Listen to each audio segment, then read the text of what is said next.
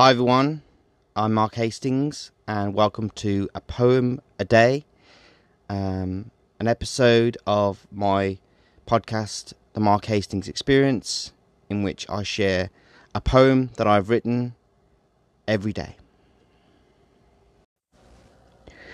Today's poem is my poem, The Journey, which is taken from my book of poetry, The Sound of Mark, which is published in 2014, and I hope you like what you hear. It all begins at the Birmingham Moor Street train station on platform one. As I stand behind the yellow line and the yellow painted words mind the gap, as I wait for the 1001 train to Stratford upon Avon. I love train journeys, but I don't make them that often. The last train journey I took was on the New York subway last year, and I loved every second. For me, going somewhere, anywhere, even if it is somewhere I have been before, but not for a while, is always an adventure, is always inspiring, is always fun. It's a rainy day, but the wet weather doesn't leave me undeterred. The cloudy sky above looks like a black and white photograph from another world. Travelling by rail, through the green countryside of the places I know so well, and seeing them and passing through them at high speed gives me a new perspective of them, and I love the places I know even more than before, and their importance to me has never rung more true than the last time I heard the sound of a bell. Walking the streets where Shakespeare walked, seeing and hearing all the people who are visiting England from all over the world, seeing tourists of all nationalities excited about being in Stratford upon Avon, William Shakespeare's home, as much as I am, makes me smile. And as I look and listen, see and think, the streets, the history, and the infinite stories of so many people jump out at me, and their latent voices talk, and this place of inspiration I can already feel inspiring me. And the magic of words and language that I can feel everywhere is undeniable.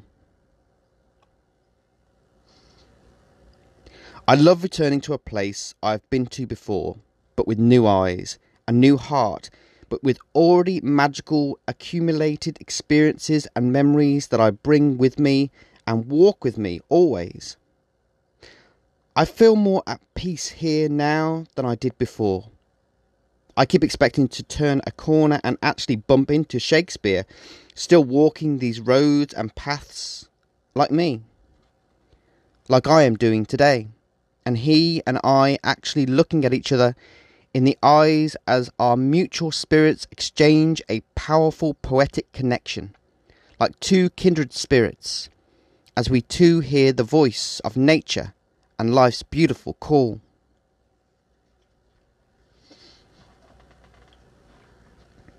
This place is a writer's paradise. This place is an artist's dream. This place is a people watcher's place to be because everything and everyone is worth looking at more than twice. This place is a great place to visit, feel, and to be. Sitting and having my lunch in the Black Swan, with a roaring hot fire to my left, the theatre right in front of me outside the window, and to my right, the rippling river Avon. I sit, I look, and I don't want to leave. The rain is stopping now. The blue sky is returning. I am reflecting on the day I have had and the journey I have taken that has inspired, compelled, and availed me.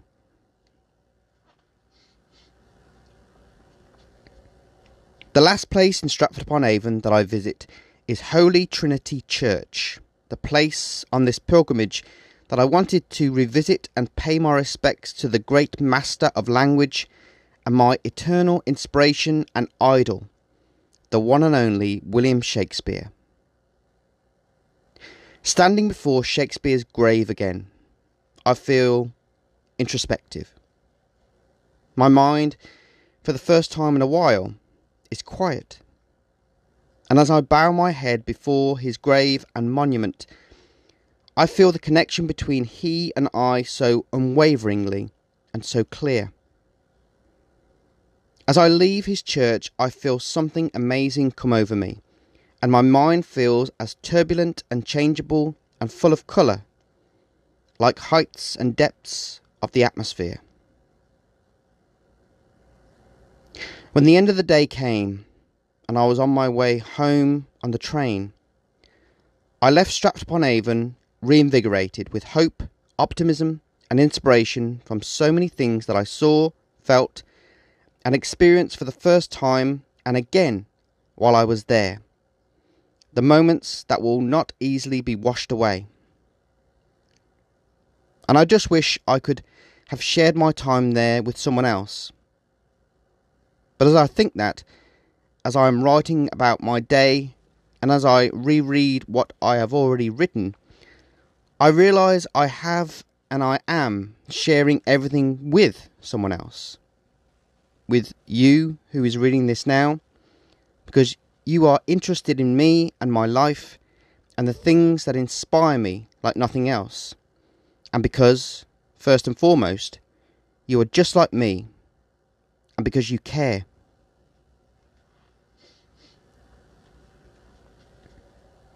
Today has been amazing. Today has been about me meeting Shakespeare and about William Shakespeare meeting me.